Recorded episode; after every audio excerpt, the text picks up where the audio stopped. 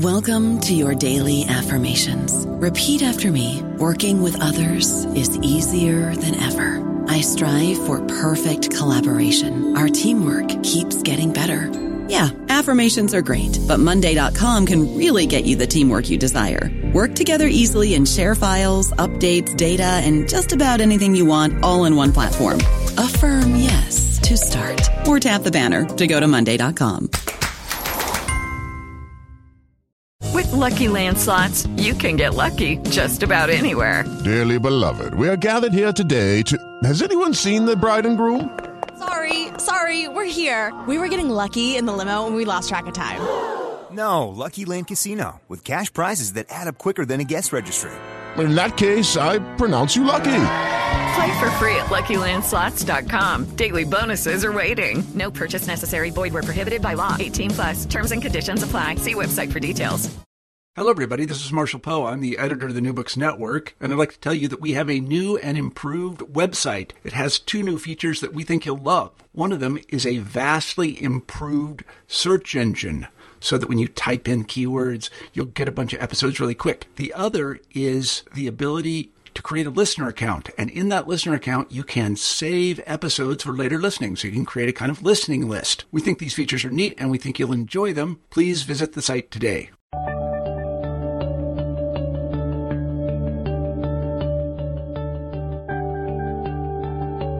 Everybody, and welcome back to New Books in History. I'm Marshall Poe, your host. Each week we pick a history book that we find particularly interesting, and we interview the author of that book. This week we're very happy to have Adrian Goldsworthy on the show, and we'll be talking about his new book, How Rome Fell Death of a Superpower.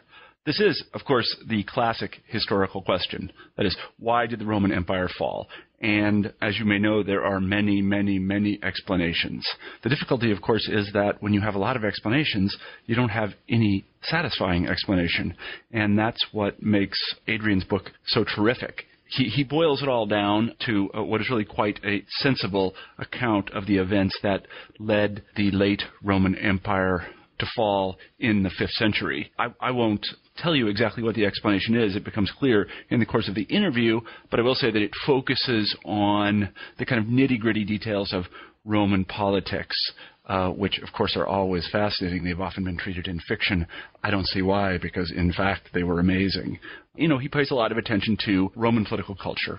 He also talks a little bit about the comparison, which is often made between the United States today and the Roman Empire then. There have been a number of books that have treated this subject. We had a short discussion about it, and I think you'll find it entertaining. Adrian's not a big fan of these comparisons. I really enjoyed my discussion with Adrian today, and I think you'll enjoy the interview. Here it is. Hi, Adrian.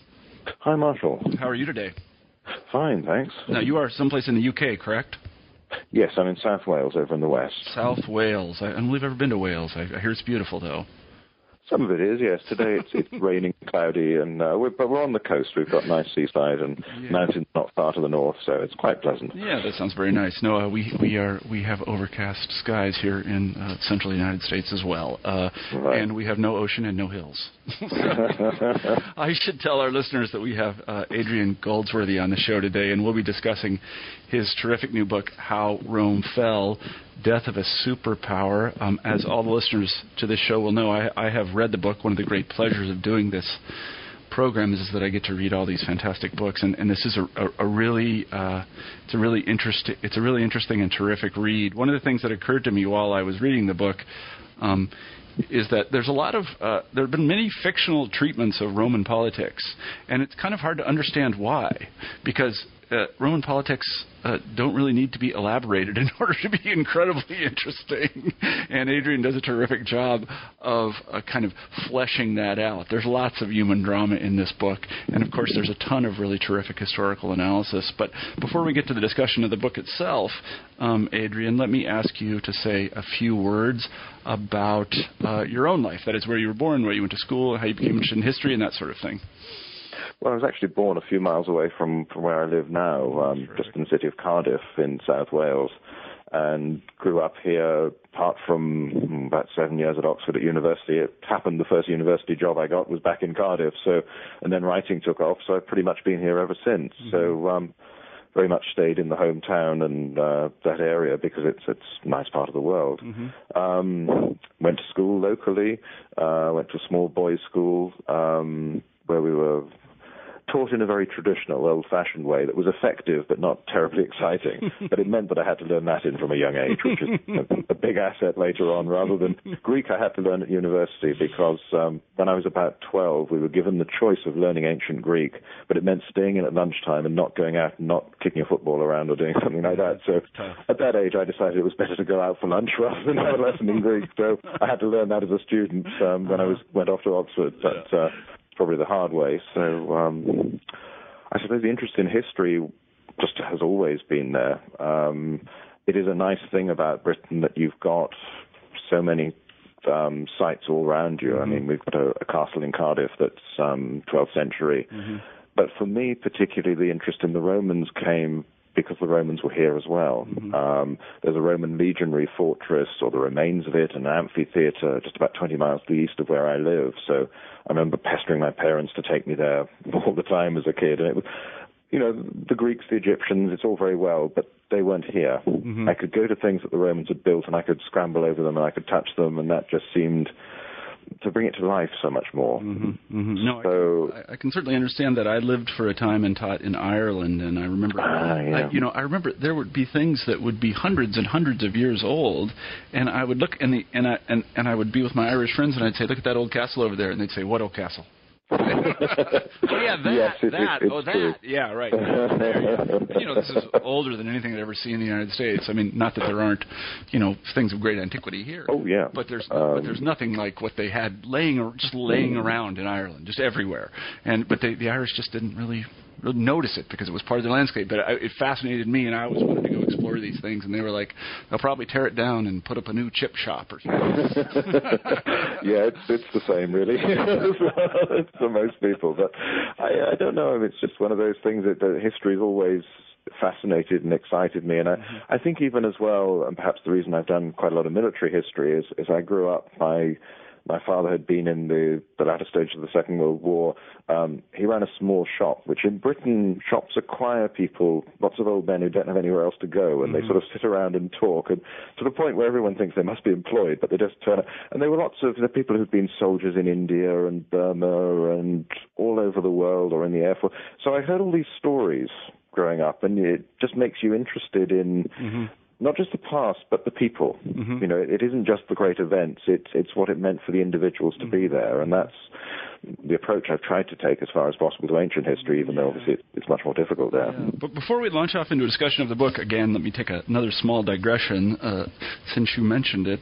A, a, lot of the listeners to this program, I think. Um, are uh, they they were uh, what we call here in the United States history majors are interested in writing hmm. history, or they uh, are or were academics and are interested in, in writing for a popular audience. And and you and some of the other people who I've interviewed on the show have successfully made that. I would call it a leap. I'm not sure everybody would, but I would call it a leap uh, from academia into popular writing. Can you talk a little bit about how you negotiated that and how you had to adjust the way you write and the kind of topics you chose and that sort of thing? Yeah, it certainly is. A, it, it's a leap. I mean, I had um, the good fortune in that even when I was doing my, my doctorate, my supervisor was very keen on writing well, which was a fairly unusual thing there, and tried to tell you to, you know, don't make it look like a thesis, make it look like a book. Mm-hmm. So I reckon by academic standards that some of the stuff I wrote then was at least passably readable. Mm-hmm. But the first popular book I did, I, I got a contract to write a, a coffee table illustrated book on, on Roman warfare. Mm-hmm. And it was part of a series that John Keegan, the, the famous military historian, was editing. And for instance, there was something like three or four volumes just covering the Second World War. Mm-hmm. And I got one volume to cover a thousand years of Roman military history in 40,000 words and 100 illustrations. Mm-hmm. And it meant that I think, I think it was either the fourth or the fifth draft I wrote just to get it down to size because that word limit was mm-hmm. tight. But it, it made me think very much from the, the start about what was truly important, mm-hmm. what you need to explain. And the big mistake always to make is to assume people know quite a lot mm-hmm. already. Mm-hmm. Have to be prepared to explain, and really, in the end, though, I think it's something that it, it's it's best to try and remember what got you so excited about history in the 1st mm-hmm. place. Mm-hmm. And if you turn to that, and if you talk to plenty of people who are interested casually, perhaps in a different period.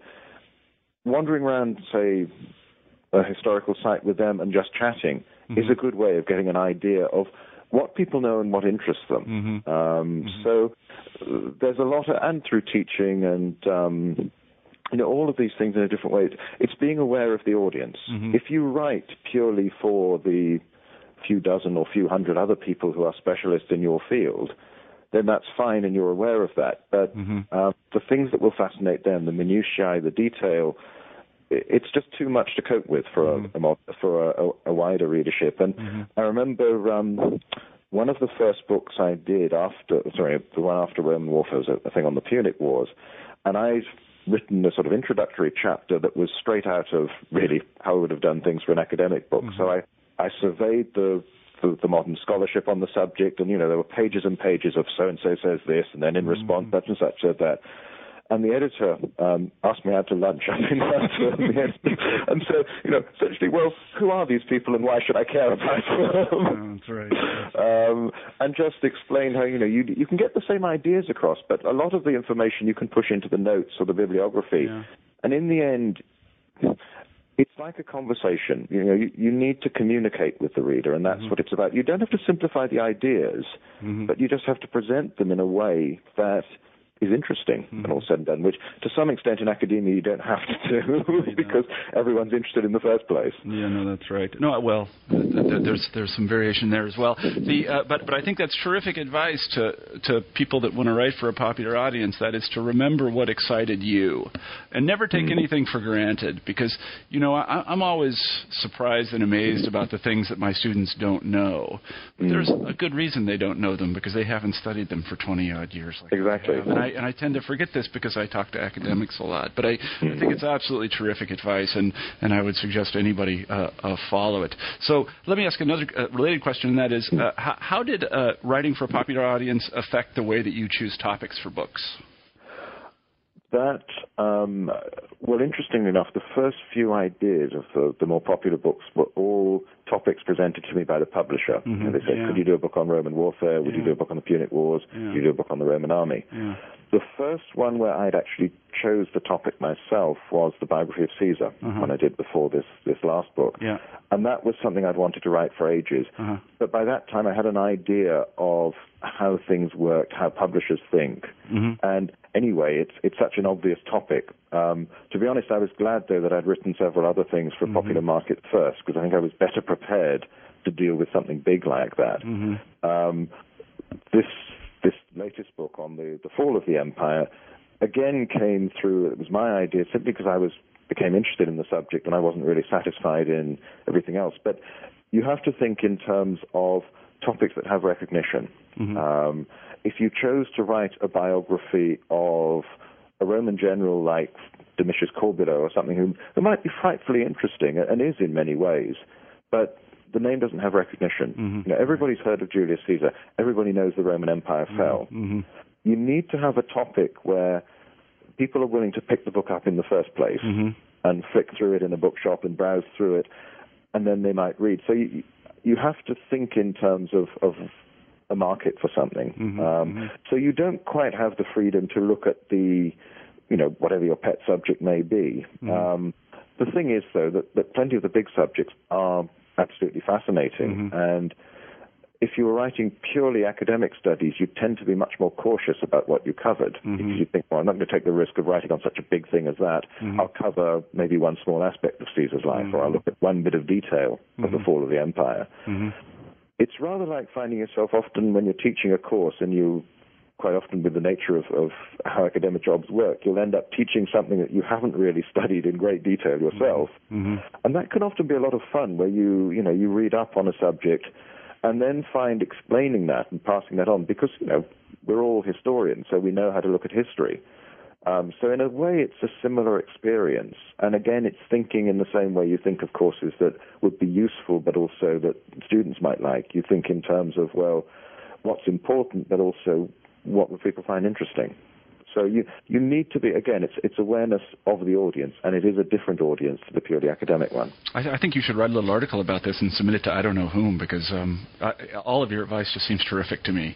I, I meet lots of people uh, who want to write popular history, and, and especially mm. not just popular history, but also um, historical fiction. And everything you've said, mm. I think, is spot on. That is exactly right. The other thing I would say is that I bet you agree with me is that get a literary agent and listen to him or her uh, and, and and and really listen very carefully and follow their advices because they you know, their advice because they do these things professionally and they know mm. what you should do better than at least I knew. I mean, I, I have an agent. Not that I've ever made him any money, but um, but I do listen to him, and I, probably not as closely as I should, uh, or he'd be a lot richer. The, um, but yeah, I mean, no, I it's it's really important to listen to them. And, mm, it's, it's, go ahead sorry, it's certainly true because I did the first few books without an agent. I was uh-huh. simply uh, because I'd been offered the contract, and then the, mm-hmm. the publishers liked the first coffee table book, so they mm-hmm. asked me to do a succession of things, mm-hmm. and it was with Caesar that I'd signed up with an agent, mm-hmm. um, and she's just been superb, yeah. and it's it's meant that I've been able to take more time to do each book yeah. because obviously she's got a better deal. Yeah, but that's right. You have someone, as you say, that you can go to and say, well, you know, this is the idea how does this work? What do you respond? Because they're, you know, they they know that they know the business. Yeah, um, and it, it and in the end, if you're doing this professionally, then you have to think of it as a business. No, I think you know, it isn't right. simply a hobby. No, that's right. I think that's exactly right, and that's why you want to uh, enlist somebody like a literary agent who will, in a sense, work as your agent, who will work mm. for your benefit and will tell you what you uh, need to do and um, what you have to do in order to make a living doing this. And you know, I, I think it's I tell all historians that I talk to that they should get literary agents, no matter how obscure their topics, because they have mm. the skills that are necessary uh, to do the research. They might not quite know how to write it, but the agent will help them with that. And you know, you would be surprised. Uh, you know, some very obscure things, what you would think of as obscure things, um, can actually do quite well. I, I'm, I'm, yeah, I used to study the book industry a little bit when I was in journalism, and um, I worked on it. And I can tell you that it's there's a lot of demand out there for for popular history. So um, oh, yeah. I applaud you. I really do. I, I applaud you and envy you in a certain way. Um, so let's talk about uh, how Rome fell. You, you begin the, the book quite appropriately with a discussion of the historiography, which is enormous. I mean, this is the classic historical question.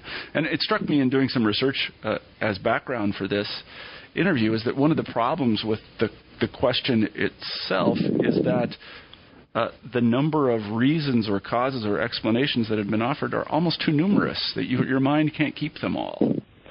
Yes, I mean, from the very beginning, I knew that it wouldn't be make any sense at all to write a book and to cover each one and each suggestion and then you know put the pros and cons for for and against it um, simply because the, there are so many and they'll, they'll swamp you. But also rather a lot of them do rely on very limited evidence. Yes. You know I personally suspect that there were huge economic problems in the, the latest later centuries of the Roman Empire, and that, that was a major factor.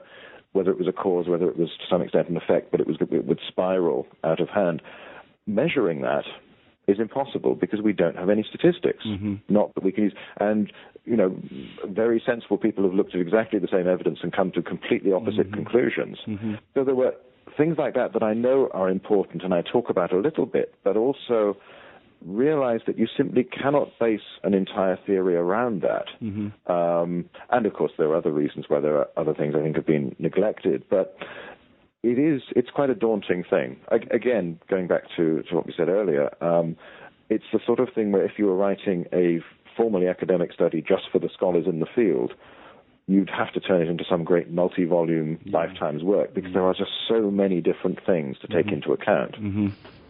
Yeah, no, I think that's right. Well, let's talk a little bit about the sources themselves. Uh, and one of the things that you say in the book, or at very least imply, is that you, you really kind of have to go with what you have. And what we have, well, I'll let you talk about it. What, what do we have in terms of sources for this period, the late Roman period? It's extremely patchy. Um, you know, you have to remember that although there was a, an awful lot of history, an awful lot of literature, a lot of official documentation produced by the Roman Empire and in the ancient world, that the tiniest fraction of 1% of it has survived. Mm-hmm. You know, we have lost so much. Many things we're aware, aware that they existed, but um, they haven't survived. There's plenty more out there that we simply don't know about. So you're dealing with a tiny glimpse of something that was far more substantial, far more like modern records. it's also in style presents all sorts of problems. The bulk of what we have for late antiquity tends to be religious and particularly Christian literature. Logically enough, that's what the monasteries preserve. You know, that, that's what was worth copying. And the reason stuff has survived is generally because somebody has considered it worthwhile to copy the manuscript mm-hmm. and copy it again and again. You know, we rarely have an original document from third century AD or something like that. It tends to be a medieval copy. Mm-hmm. That's that's likely to be the earliest um, manuscript source. Mm-hmm.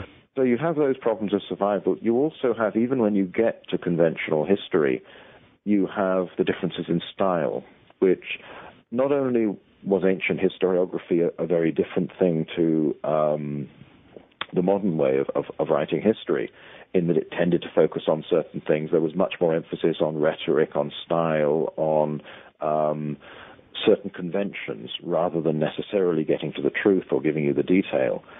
But for large parts of the period covered in the book, there are not detailed, reliable narrative sources for basic events. Mm-hmm. So you even have question marks over the existence of, of certain emperors. Um, mm-hmm. One, for instance, who probably only lasted a few months and only ruled Britain and a few parts of, of northwest Europe in the third century, mm-hmm. his existence was confirmed because a coin turned up a couple of years ago. Yeah. So he, he lived long enough to have coins minted in his name, and he's mentioned in the sources, but everyone had thought he was just an invention. Mm-hmm. Um, to give you an, one idea, of how poor sources get, particularly for the third century AD, one of the main um, documents we have to use is a thing called the Historia Augusta. Now, this pretends to be a set of biographies of emperors written by four or five different authors in the early fourth century. Now, it's quite clearly, um, in fact, the work of one man, possibly to some extent as a joke or a satire, written much later. Mm-hmm. And yet, we're so desperate that we end up using fragments of this because there simply is nothing else. Mm-hmm. And to get even the basic framework of events, you end up using all sorts of questionable stuff. Mm-hmm. So it's very refreshing when you get to the parts of the fourth century and you have a, a narrative like Ammianus Marcellinus, but only a small part of that actually survives. Mm-hmm sixth century, you get um, Procopius with Justinian.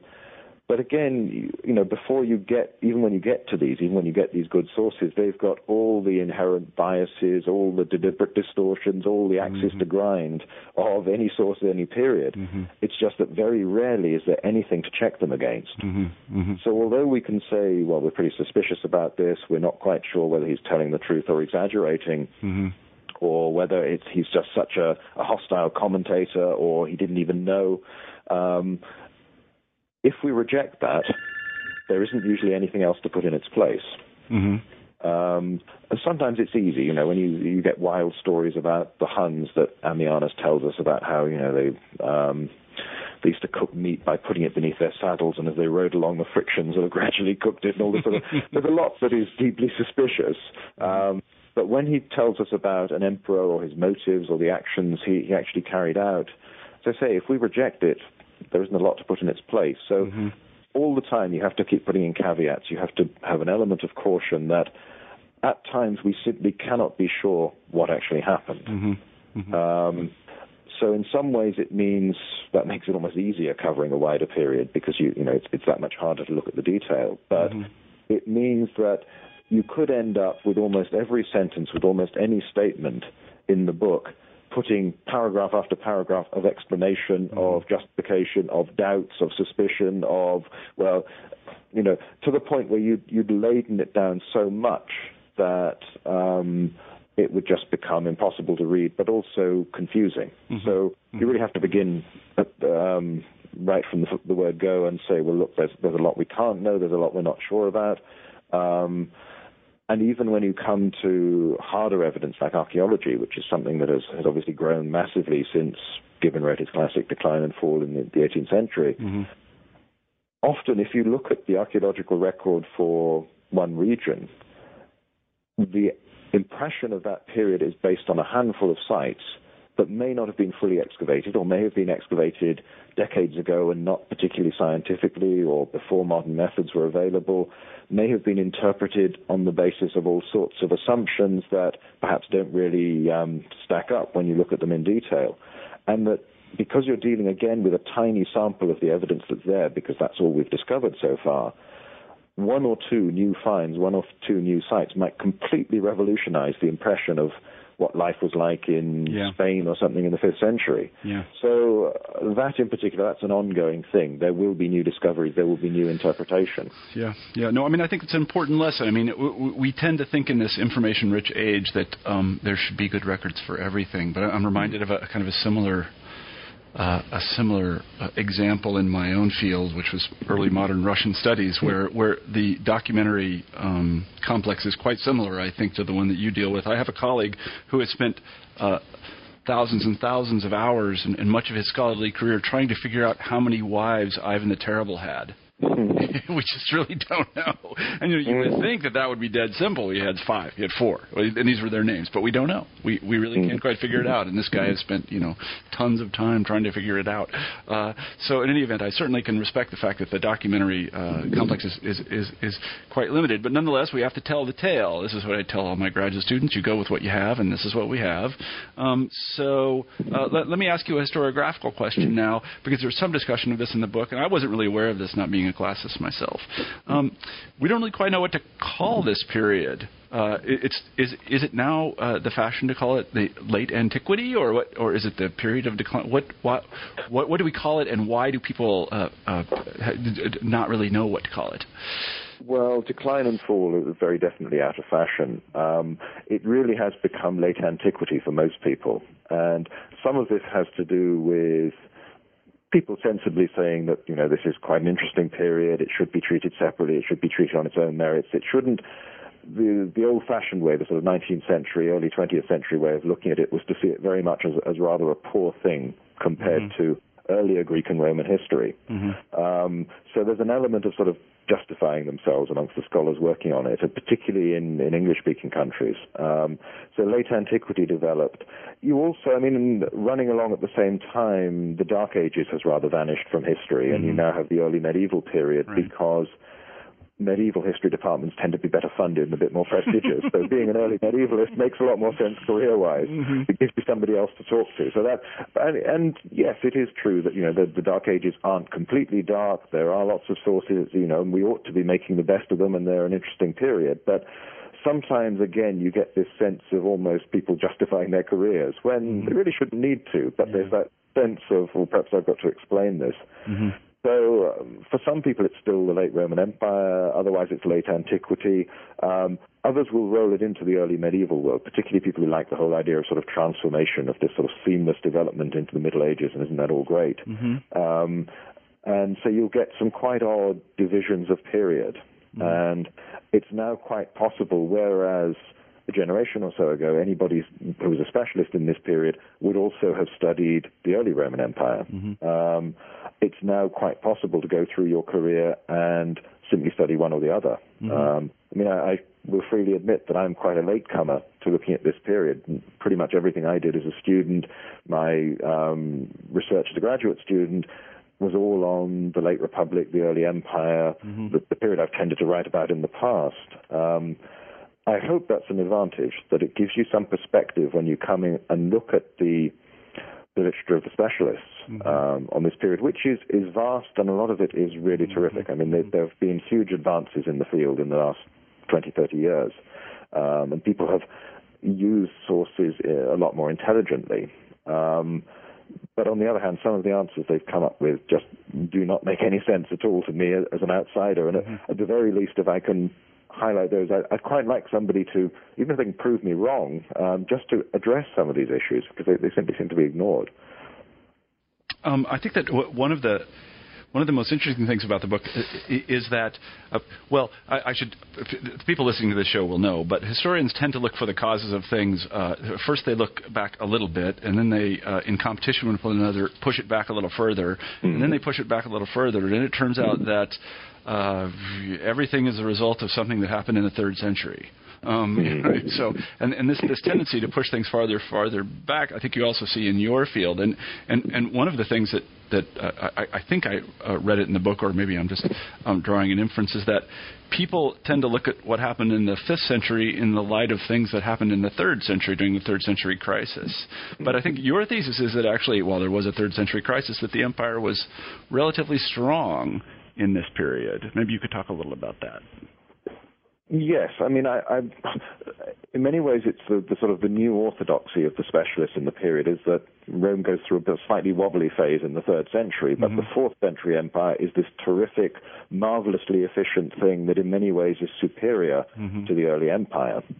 Now, personally, I don't buy that. Um, it, it, doesn't work. As soon as you look closely at how uh, the empire actually trying to do anything, it, mm-hmm. it seems far more difficult to achieve quite simple tasks. However, the, the, the, key thing to remember, which I, I, try to emphasize throughout the book, is the sheer size of the Roman Empire. Mm-hmm. You know, it is existing in a world where it does not face a serious competitor. Mm-hmm. And that's even true well into the fourth century and fifth and beyond. Mm-hmm. Um, there is no one out there with whom the Romans are in meaningful contact. I mean, they're, they're sort of dimly aware that um, China exists, and the Chinese are dimly aware the Romans exist, and there's some very sort of distant um, luxury trade, but the, there's no real meaningful contact. They're certainly not competitors. You know, mm-hmm. They're just they're too far away. Otherwise, Rome is bigger than mm-hmm. everyone else. It's got more people, it's more sophisticated technologically, it's wealthier, its economy is more sophisticated, its military, everything is massively superior. Mm-hmm. There is no one out there who can compete on a, an even pitch, on a level playing field mm-hmm. to Romans. Mm-hmm. So the sheer size of the, the, Roman Empire means that it doesn't have to be efficient, and that mm-hmm. even in the later periods, even in the third century and the fourth century, it is just bigger than everyone else. There is no one capable of pushing it over. There is no one really capable of of destroying it. Mm-hmm. Yeah, um, so this, this puts the question in a kind of a different light um, than say Gibbon did. I mean, in the sense mm. that. Uh, in the sense that the, the Romans seem to have uh, snatched defeat out of the jaws of victory. In other words, they, uh, the real question is why, given all their superiority, um, what, how, how was it the case that they fell? Well, that's the um, obviously the, the big question of the book, and the, the the main answer that I I think just just shines out and has been ignored again and again by scholars. And I, I don't really understand why the period specialists seem to ignore it. Is that the system rots from the inside and it rots from the top. Mm-hmm. If you look at the the last few centuries, from 217 AD right through to near the end of the fifth century, when the Western Empire collapses altogether and just becomes a memory, there are only about three decades without a civil war. Mm-hmm. So that's for more than two and a half centuries, the mm-hmm. Romans are busily fighting themselves. Mm-hmm. And because this doesn't have major cultural implications, you know, nothing much changes other than who's actually in charge when a civil war's fought, when it's decided. The specialists tend to take this as sort of part of the, the scenery. It's just a particularly mm-hmm. robust way of selecting the next emperor. Mm-hmm. But uh, very few emperors get to die a natural death. Mm-hmm. Um, you know, m- more Roman soldiers are probably killed fighting other Roman soldiers than they are fighting foreign enemies. Mm-hmm. These wars tend to be fought inevitably inside the empire. So when a city is stormed, when it's sacked, when it's destroyed, when cattle are driven off to feed the troops, when areas are plundered, all of that is happening within your own empire, within your own provinces. Mm-hmm.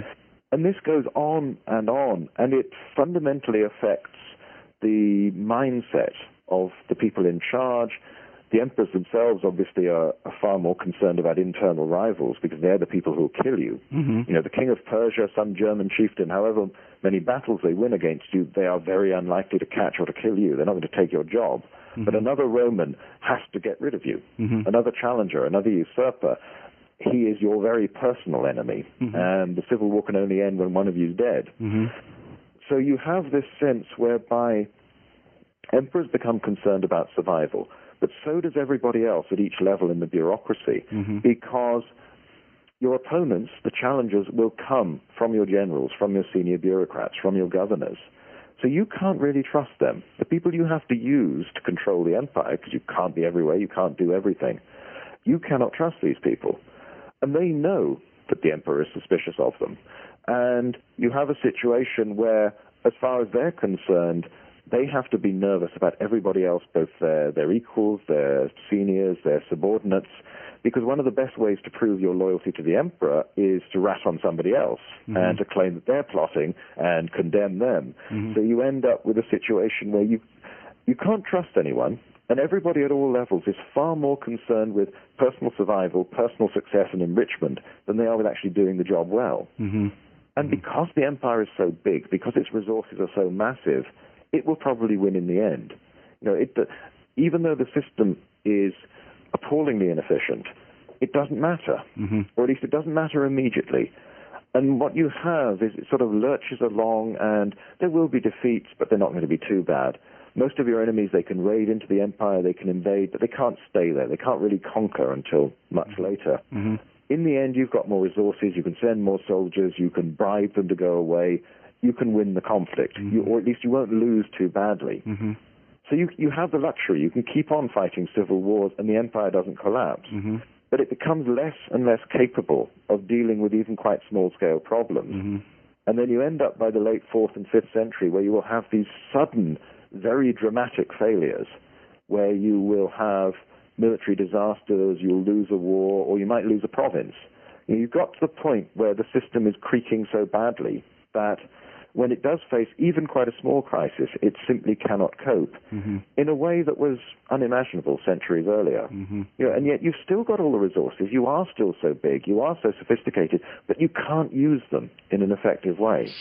Mm-hmm. Yeah, I mean, to someone who has uh, studied Russian history for over 20 years, this sounds like the story of the Soviet Union to me, but we can come back to that in a second. Everything you just said about the Romans could have been said about the Soviet Union, I, I guarantee you. But let me ask uh, this question. Why, why was it that the Romans were smart people? Um, wh- why was it the case that they failed to produce a... Um, a, a, a stable system of succession to high office that did not involve assassination as one of its primary tools. Well, the thing is, they'd had it for a while. I mean, if you look, um, it was one of the interesting things coming from doing the biography of Caesar onto this, this next project, in that Caesar's life was dominated by civil war. You know, there, there's rioting in the Forum months after he's born. When he's a teenager, the, the first Roman, or for the first time, Roman army um, is actually led by its commander against the city of Rome and storms Rome, and that will happen time and again. So the first century BC is dominated by civil war, by um, attempted coups, by assassinations, which culminates in Caesar's adopted son, Octavian, become the Emperor Augustus, is the last man left standing. Mm-hmm. And he creates the, the imperial system, the Principate, as we call it, because he mm-hmm. pretended to be the, the princeps, the, the first among equals, the mm-hmm. first citizen, rather than the military dictator that he, in fact, was. But then for more than 200 years, there are only very, very brief interruptions to the stability. I mean, a few emperors get assassinated, usually because they're mad, um, and you know, after a while, people get fed up even of that. but there are not these repeated civil wars. There is far more stability. So, you know, unless you take the view that that's almost a fluke, then the system has developed where it actually works quite well. Um, it works particularly well in the second century, where almost by chance you end up with several emperors who don't have sons of their own. So they adopt somebody as their successor, and that means they've got far more choice over who they get and how much talent they've got. Um, but you also have a, a fundamental shift that happens after Marcus Aurelius, who does have a son, and he's succeeded by his son Commodus, who proves to be one of the, the certainly bad and possibly mad emperors. Um, but who, you know, lasts 12 years before he's finally strangled in his bath. Um, that succession then leads to, well, his death leads to a civil war because there's no, and after that you have, you're getting very quickly into this cycle that will not really end till the empire goes. Mm-hmm. But And and why at that moment? Why why do you think the system sort of slipped uh, over an edge or reached a kind of tipping point where you had this cycle of civil wars, particularly then? part of the problem is that when Commodus is initially succeeded by a chap called Pertinax, who gets murdered after three months. But mm-hmm. then you have a, a four-year civil war when three commanders of the biggest armies in the empire fight it out, mm-hmm. and they do deals with each other for a while to sort of, you know, let's share things. Then they basically kill each other off. Mm-hmm. That the dynasty that succeeds to that starts to make some fairly fundamental changes to the system, which will continue throughout the third century. Up until then, anyone who could possibly be considered an emperor had to be not just a senator, but one of a very small number of important leading senators, you know, maybe a dozen or so men in the entire empire who could be considered potential emperors.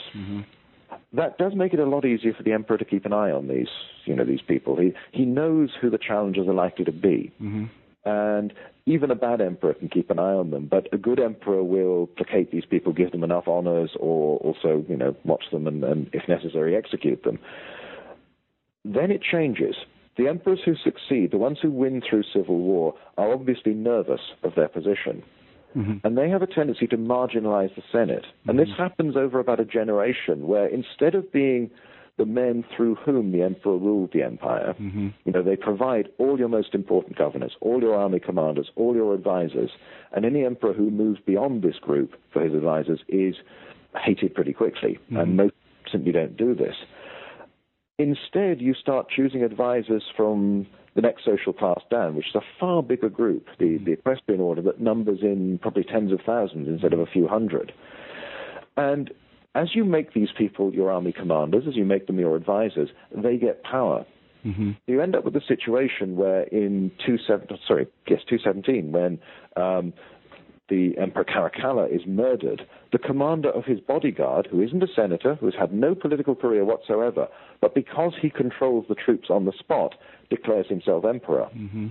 And from then on, it becomes much rarer for a senator to be an emperor, and the senators stop having a military role, they stop being the governors. You end up dividing power. Emperors try to make themselves safe by relying on people of a lower social status to be their most important um, agents, their commanders, their, their governors. But that doesn't work because then these people become emperor, and there are a lot more of them, and it's much, much harder to watch thousands of potential rivals than it is a dozen or so. Mm-hmm. You know, it's very difficult. The emperor can be made in Spain, he can be made in Britain or Syria, anywhere where you can get enough troops to proclaim you emperor. Then you have a, a, a reasonable chance you can be a challenger. You might not last very long, but you could succeed. Mm-hmm. So the whole thing becomes less stable, and it is a key mistake. The emperors think they're making themselves safer, but in fact, they make their position far more precarious. It's the same later on at the end of the third century when ritual develops at court to a far more extreme degree. You know, Augustus pretended to be the first among equals. He would walk through the streets of Rome. He would rise to greet senators when they came into his house, and he would shake hands with them. By the end of the third century, you have emperors like Diocletian who are wearing jeweled robes, who mm-hmm. insist that people must prostrate themselves on the ground when they come into the imperial presence. You know, the favored ones might get to kiss the hem of your robe. You're surrounding yourself with ritual. You make it much harder for people to get to you. In theory, because this should make the emperor more majestic, it should make him um, less vulnerable to assassination, to um, attacks like that. But in reality, it isolates him, Mm-hmm. and it also means that again, once you become emperor, all of these things are now, you know, you're treated that way. That's how people behave to you. So again, it doesn't really matter who you are. All you need is just enough backing. Mm-hmm. Mm-hmm. Yeah, no, I see. That's I find that uh, you know I find the explanation quite compelling again because it jives with uh, everything that I know about Soviet history. So I've, I've seen this before. um, Well, in, in the end, a military dictatorship is probably going to go the same way. yeah, no, it? right. So let me uh, let, let me just present a couple of other things that have been major explanations that have been proffered for the decline of the empire. You've dealt with one of them, but I might like you talking about them a little bit more, and that is the the um, the, Germanic invasions and the, and the Persians. Um, uh, uh, did, did, did, how did they contribute to the decline of the empire and its fall? Well, the, the sort of the orthodox view is that the Persians are this new superpower that suddenly springs to life in the early third century, and because it's such a threat, then Rome has to militarize. Rome has to become far more of a, a blatant dictatorship, and it has to reform, and the emperor has to be much more ruthless about the way he uses and controls power. Um, I don't think, that, again, that works because the Persians they are aggressive at the start, but that's because the Persian king has made himself king through his own civil war, through rebelling against the Parthians. And he needs to be aggressive, but Persian aggression tends to come in the aftermath of a Roman civil war. Mm-hmm. When the Romans are busy stripping their garrisons away from the frontiers and going and clobbering the living daylights out of each other, they're vulnerable. And the Persians, you know, they're a new regime. They need glory. They need money. The big bad Romans are your neighbors. Everybody hates them. So it's a very good, glorious thing to go and raid the Roman provinces, bring back a lot of slaves, bring back a lot of, of plunder. So Persian attacks tend to occur and be far more successful whenever the Romans make themselves weak. I find it actually difficult to believe that they are much stronger or more threatening than the Parthians. They are still a big civilization. They're organized. They have an organized army, but they're a lot smaller than Rome. Mm-hmm. They don't have the population. They don't have the money. Um, you know, there was never going to be a case of a Persian army arriving on the river Tiber and sacking Rome itself. And yet the Romans pushed down the Euphrates and Tigris valleys time after time and burned down the Persian capitals. Mm-hmm. You know, it's a different. They are powerful. They're the biggest state out there, but they are still dwarfed by Roman power mm-hmm. until the empire divides. And by the time you get to about the sixth century, then maybe there's equality. But it's it's taken Rome to decline a big, a, a, a huge degree before that that's possible. Mm-hmm. The Germans, the tribes, the barbarians are a slightly different problem in that, again, there's the old view that these unite, you know, that whereas you had, say, in Julius Caesar's day, lots of small independent tribes, that they coalesce into these great confederations like the Franks and the Alemanni and the Goths and, you know, groups that will carve out kingdoms for themselves in, as the Roman Empire collapses. Again, there's a problem in that is when you actually look at how these tribes behave militarily and politically, there seems no difference at all between the first century BC and the fourth century AD. But, you know, they act in exactly the same way. They don't seem to have bigger armies. They don't seem to have huge numbers of people. If anything, the armies are probably smaller. And once again, just like the Persians, German successes, barbarian raids occur most often at a time when the Romans are busy fighting each other. Mm-hmm. And in the aftermath of successive civil wars, where the Roman army has simply worn itself out, it isn't there, it isn't in place.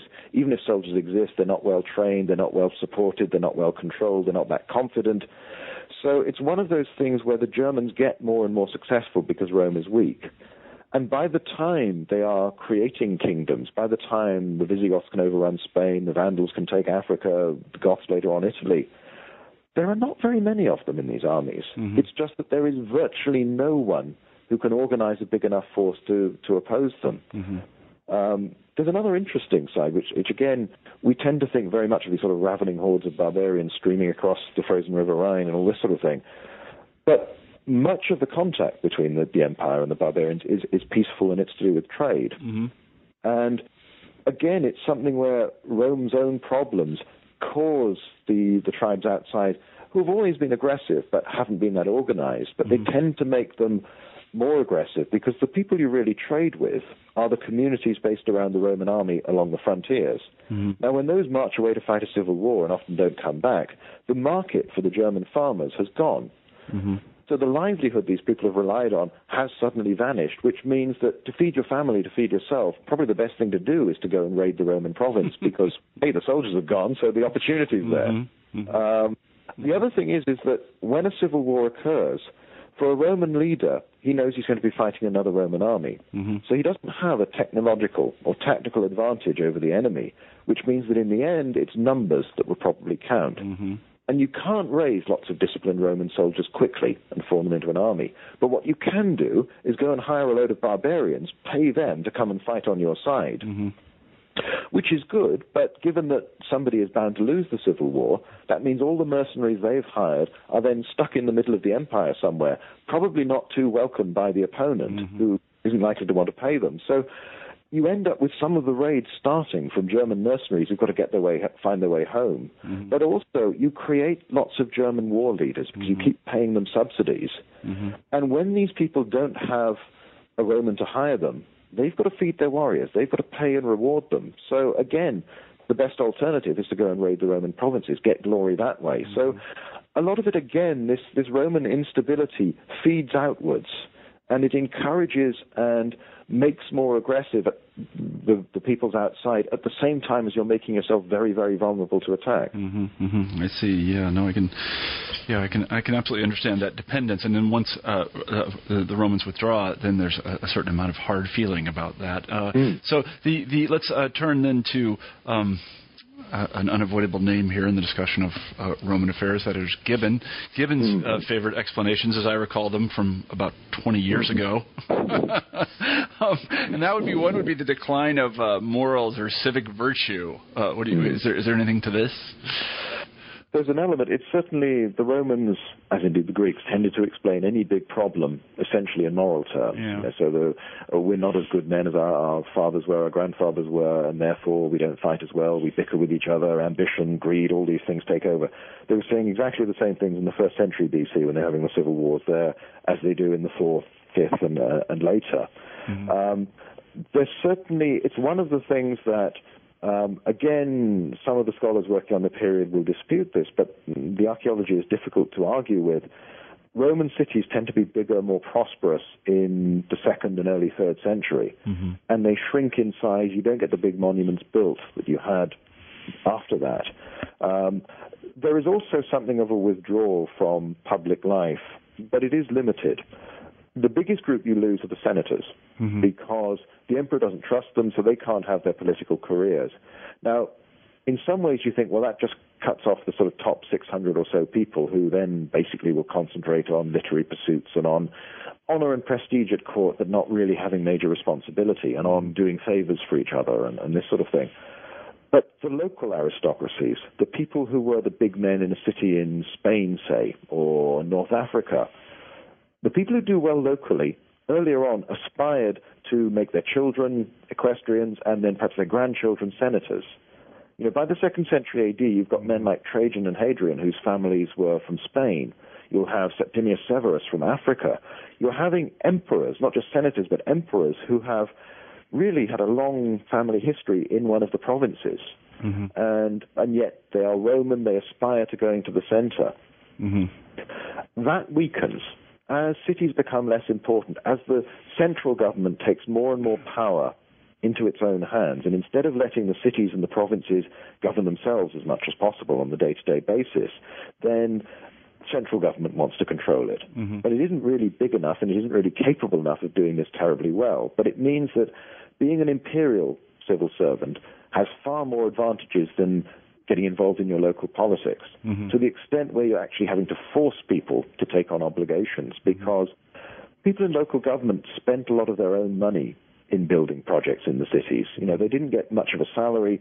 If they wanted to be famous, which was the you know the great urge to to excel, to um, exalt your family name, you had to spend, you had to commit a lot. That not, is no longer important. You get a job in the imperial civil service, you get status, you get honors, you get legal protection, and you get exemptions from doing anything from your home community. There is definitely a rotting of the system. Again, I suspect it has far more to do with this the the immediate political problems that you have at the very center of the empire, and it gradually filters down. hmm I see what you mean. So another uh, and related uh, factor that Gibbon talks about famously is Christianity. Um, Is it, is there anything to that? To some extent, I mean, people do tend to exaggerate um, uh, the extent to which Gibbon argues that this was a, a major factor in decline. He certainly is extremely scathing, and often, you know, this is sometimes where his wit is most frequently and well expressed, is having a go at some of the, the leaders of the early church and some of the bishops who were busy organizing schisms and um, but you have to remember as well, you know, he's an, an 18th century Englishman who's writing in the Enlightenment and who is not terribly keen on the Catholic Church and a Pope in Rome, particularly as, you know, almost as an act of student rebellion, Gibbon himself had briefly converted to Catholicism. So there's, there's an element of personal history as well. And, you know, you've only got to go back when he was a, sm- a small child, you've got the last Jacobite rising in Scotland. Yeah. With you know a Catholic king, um, so it's very much a live issue, and there's this suspicion of particularly an organized Catholic Church. It's obviously one of the great stories of the period of how Christianity goes from being this persecuted sect in the first and second centuries to becoming the religion of empire under Constantine and afterwards. And, you know, really by the end of the period, there is very little trace left of, of paganism, um, certainly in, uh, in the higher levels of society. So it's a, it's a huge story, but when you look closely, there's actually very little difference in behavior between the Christian empire and the pagan empire. The ideology of power, the ideology of empire doesn't really change at all. Um, you know, Constantine converts largely because he becomes convinced that the Christian God will give him victory. So it's the power of, of God rather than a deep emotional thing or um, conviction. That perhaps comes later. Um, but previous emperors had claimed to be particularly favored by certain divinities, especially the sun god in the third century, mm-hmm. and had tried to promote this. There was a sort of move towards aspects that were similar, so that it makes a difference. But I mean, Gibbon obviously has a go at the um, the rise of monasticism and how many influential people and important people stepped out of public life and went off and became hermits or nuns or whatever you can easily exaggerate that. Mm-hmm. It's important to remember what we said at the beginning that our sources are limited. And an awful lot of what survives tends to be stuff that the church considered important. So we get lots of lives of ascetics, of hermits, of, you know, Stylites, these chaps who, who sat on top of poles contemplating. um, they weren't normal, you know, even at the time. That's why people wrote about them. And I, I don't mean that in a, a, sort of, you know, critical sense. You can take that, but in terms of, you know, this was not what everybody was doing. Um, you tell these stories in the same way, you know, we do a horror movie or something like that because it's exceptional, because it's exciting. That's what people want to hear. Mm-hmm. and that's what they might admire. But it isn't, you know, this isn't everyday life mm-hmm. um, for the, the overwhelming majority. So it's it's a lot more limited. And again, it's something really that follows on later rather than causes the problems of the empire. People withdraw from politics because politics has just got so dangerous and public life has got yeah. so dangerous that it can simply be safer um, to go into the church. I mean, yeah it's quite interesting that in some of the later civil wars, when you, you beat somebody who really, you know, the emperor decides he just isn't worth killing, so he isn't that much of a threat, you often make that defeated rival a bishop mm-hmm. and send him off somewhere yeah. to go and, um, yeah. you know, just keep, you know, you, I don't need to kill you, but uh, just just busy yourself that way and don't worry about politics mm-hmm. anymore. Mm-hmm. Yeah, no, I see. No, I'm reminded of something that uh, some very wise person said to me, and that is that if all that you had was a dictionary of national biographies surviving from some era, you would come to the conclusion that everyone was famous then. so, so yeah, you do have to. You, people don't write about everything. They only write no, what's interesting right. to them. So, let, let me ask you a, a, a, a, kind of controversial question. I'm very interested in this myself. We've we've skirted it a little bit here, and that is you you close the book uh, with some discussion of attempts to compare the um, I'm not going to call it the modern American empire because I don't think it's an empire. Uh, modern, uh, the modern United States with um, the late Roman Empire. Maybe you could talk. You're not a big fan of this, I think, and maybe you could talk a little bit about why not. There are quite a few reasons, um, and I think on the whole, you know, we all ought to be very glad that the modern America isn't like ancient Rome, because you really wouldn't. I mean, much as I admire and like yeah. studying, you really wouldn't want the Romans around in the world. Um, but it's it is something that you just find again and again. This this parallel is brought up. From the beginning, I wanted to write the book as a historian, looking at the period. I think if you go, if you start with an assumption and you want to prove a case for uh, similarity with the modern world, you will find it. Mm-hmm. You will have whatever prejudices, whatever beliefs you have, you will see them in the evidence because you'll want to see them. Mm-hmm. And really, you need to look at the evidence and see what pattern emerges on its own, mm-hmm. and try and understand the fall of Rome simply within the context of the times. Mm-hmm. Um, you know, as far as possible, we try to make ourselves detached. I know it, it's it's you cannot completely remove all biases, all assumptions, but as a historian, you know, you try to understand the past on its own terms. And mm-hmm. I think if ever you stray away from that consciously, then you're you know you're going to go down the wrong path, and mm-hmm. you will it will weaken everything you say. Mm-hmm. Um, mm-hmm. I mean, the Romans of course, it, it, it, in some ways, there, there, there, are things that are useful. In that, you know, for the Romans, their word imperium means power. Mm-hmm. So, from their point of view, you could see the United States as a, an empire because it is a power.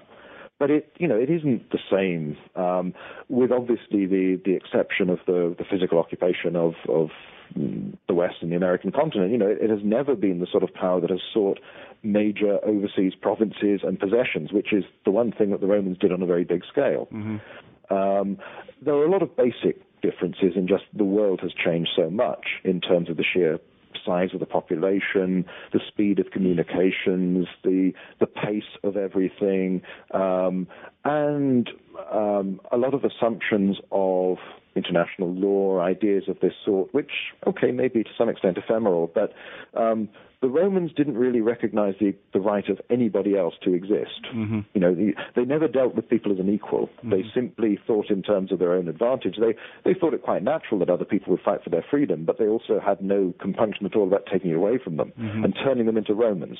Mm-hmm. Um, so I think if you try and look at specifics, if you try and force the modern world into the mold of ancient Rome, then in the end you're not really going to learn very much and you're not going to understand the modern world properly. Mm-hmm. I think the value of history is that it tells us about how people act and how they think and how they work. And whilst, yes, a society will affect an awful lot of things of how we behave, how we act, in the end, personally, I believe that people are fundamentally the same Mm-hmm. as they always have been. And that the way they interact, the way the societies work, will always tend to um, fit into similar patterns. Mm-hmm. There are so there are general lessons I think we can learn Mm-hmm. about how a political system can fail, can collapse, can decline. There are also sheer warnings in that, again, going back to an earlier point, the basic truth of the Roman Empire was that it was so huge, it was so wealthy, it was so sophisticated, far more so than any rival, that it didn't face serious competition. And it meant that it could survive for a very long time without being efficient. Mm-hmm. Now, I think that is a warning to all of us, and that's a warning to, to businesses as much to countries, to any institution, in that it's easy to take for granted that because you, you keep on being successful, you must deserve it. Mm-hmm. And perhaps it's a particular warning we ought to think about in modern Western democracies is that it's easy for us to take all these things for granted.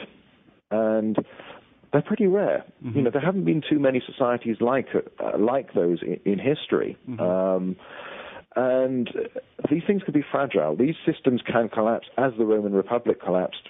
The Roman, Em- you know, even when you are powerful, even when you dominate the world, that mm-hmm. doesn't mean that you always will if you mm-hmm. stop working for it. Mm-hmm. And if mm-hmm. you stop, in the end, realizing what you're there for and remembering that, and you know, um, whether it's a, a business competing and effectively marketing, effectively producing, doing all these things, if it doesn't face serious competition, its weaknesses, its flaws will not become obvious until suddenly the situation changes, the circumstances become less favorable, or a competitor arrives, and then you tend to get hit very strongly and you collapse quickly.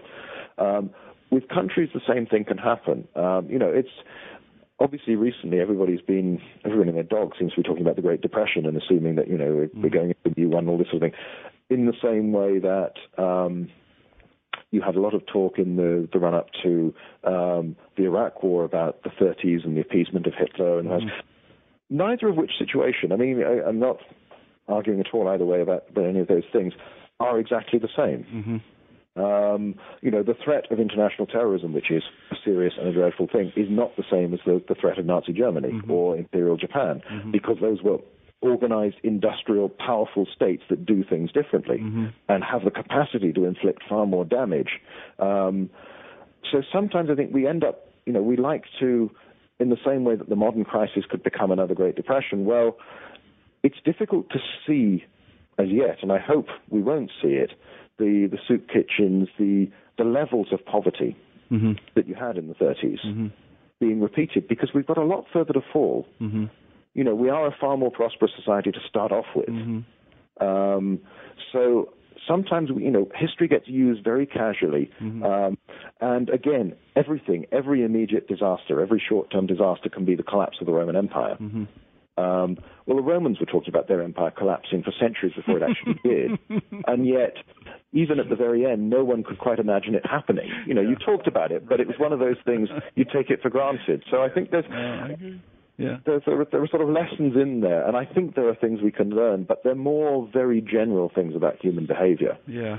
Um, Yeah, I think that's, anything that's just that's just a terrific statement, general statement of, of, of how you should and should not use historical analogies, and I and I agree with absolutely everything in it. I I, I, I think I'm going to get a T-shirt that uh, says, um, I think I think your expression was history gets used very casually, and I'm going to wear that because, because that is exactly right. I mean, people just glom onto these things and they sort of mold them around contemporary events as if they were identical, when in fact they're they're really very very very different. And uh, and you know it's it's a it's it's a it's a curious thing, and it's something that professional historians and popular historians have to fight against, you know, all the time because these things. Um, you know they get repeated and they they kind of get into the cultural stream and they're very difficult mm. to to remove. Especially, you know, I was just talking to students about appeasement. Appeasement is something mm. we don't seem to be able to do away with, and really, mm. it's it's a, achieved a kind of life of its own. The idea itself has an autonomy that isn't rooted in what happened in um, the, the late 1930s. Uh, it, it's mm. it's it's now a, an entity that exists and has to be fought on its own. So it's very very peculiar. So uh, anyway, let me um, let me say that we've taken up a lot of your time, and I really, really appreciate it. Let me ask you our uh, traditional mm. final question here on New Books in History, and that is, what are you working on now? What's your next project? I'm going back to really the sort of logical uh, follow-up to Caesar, in mm. that I'm sticking with Shakespeare as regards titles, and I'm doing a paired biography of Antony and Cleopatra. Oh, really? Um, so it's a slightly different thing. It's it's um, but it's it's an interesting story because uh, Cleopatra, in particular, I think people always get wrong. And the more I look at it, the more I think the image of Mark Antony, which really developed quite soon, almost some of it in his own lifetime, and some of it his deliberate presentation himself as this sort of bluff military man, mm-hmm. when you look closely, isn't borne out by the facts. That wasn't what he was. He was far more of a politician. He actually spent next to no time fighting anybody or with the Roman army. Mm-hmm. Um, so I think the other thing is the uncomfortable truth is that we like an Egyptian Cleopatra. Mm-hmm. But um, she was actually born and lived closer in time to us than she did to the builders of the Great Pyramids. Yeah, no, that's right. That is absolutely right. Actually, um, uh, my my uh, I'm forgetting exactly who it was, but I did interview somebody who wrote a biography of Cleopatra on this show. In fact, oh, right. I'm going to take just a second to look it up, even because I, I, I feel embarrassed that I cannot remember her name. um, I will say it in the.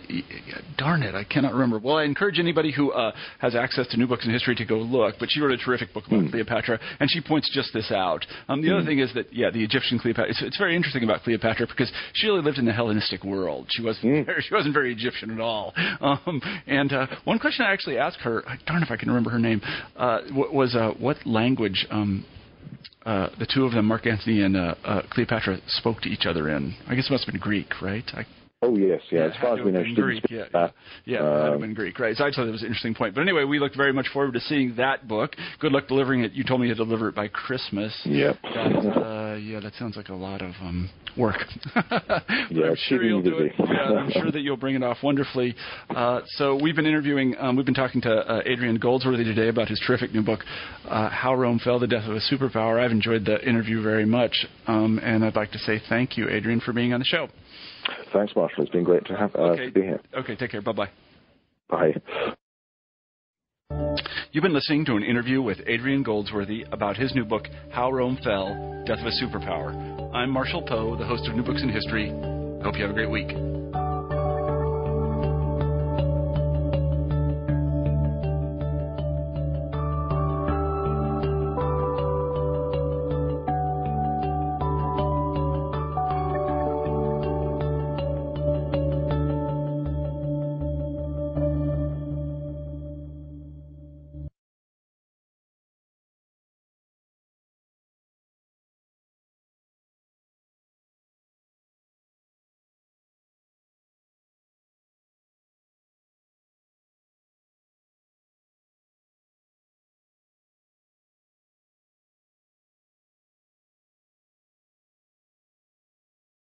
Hello, it is Ryan, and I was on a flight the other day playing one of my favorite social spin slot games on chumbacasino.com. I looked over the person sitting next to me, and you know what they were doing? They were also playing Chumba Casino. Coincidence? I think not. Everybody's loving having fun with it. Chumba Casino is home to hundreds of casino style games that you can play for free anytime, anywhere, even at 30,000 feet. So sign up now at chumbacasino.com to claim your free welcome bonus. That's chumbacasino.com and live the Chumba life. No purchase necessary. VGW, void, were prohibited by law. See terms and conditions 18 plus.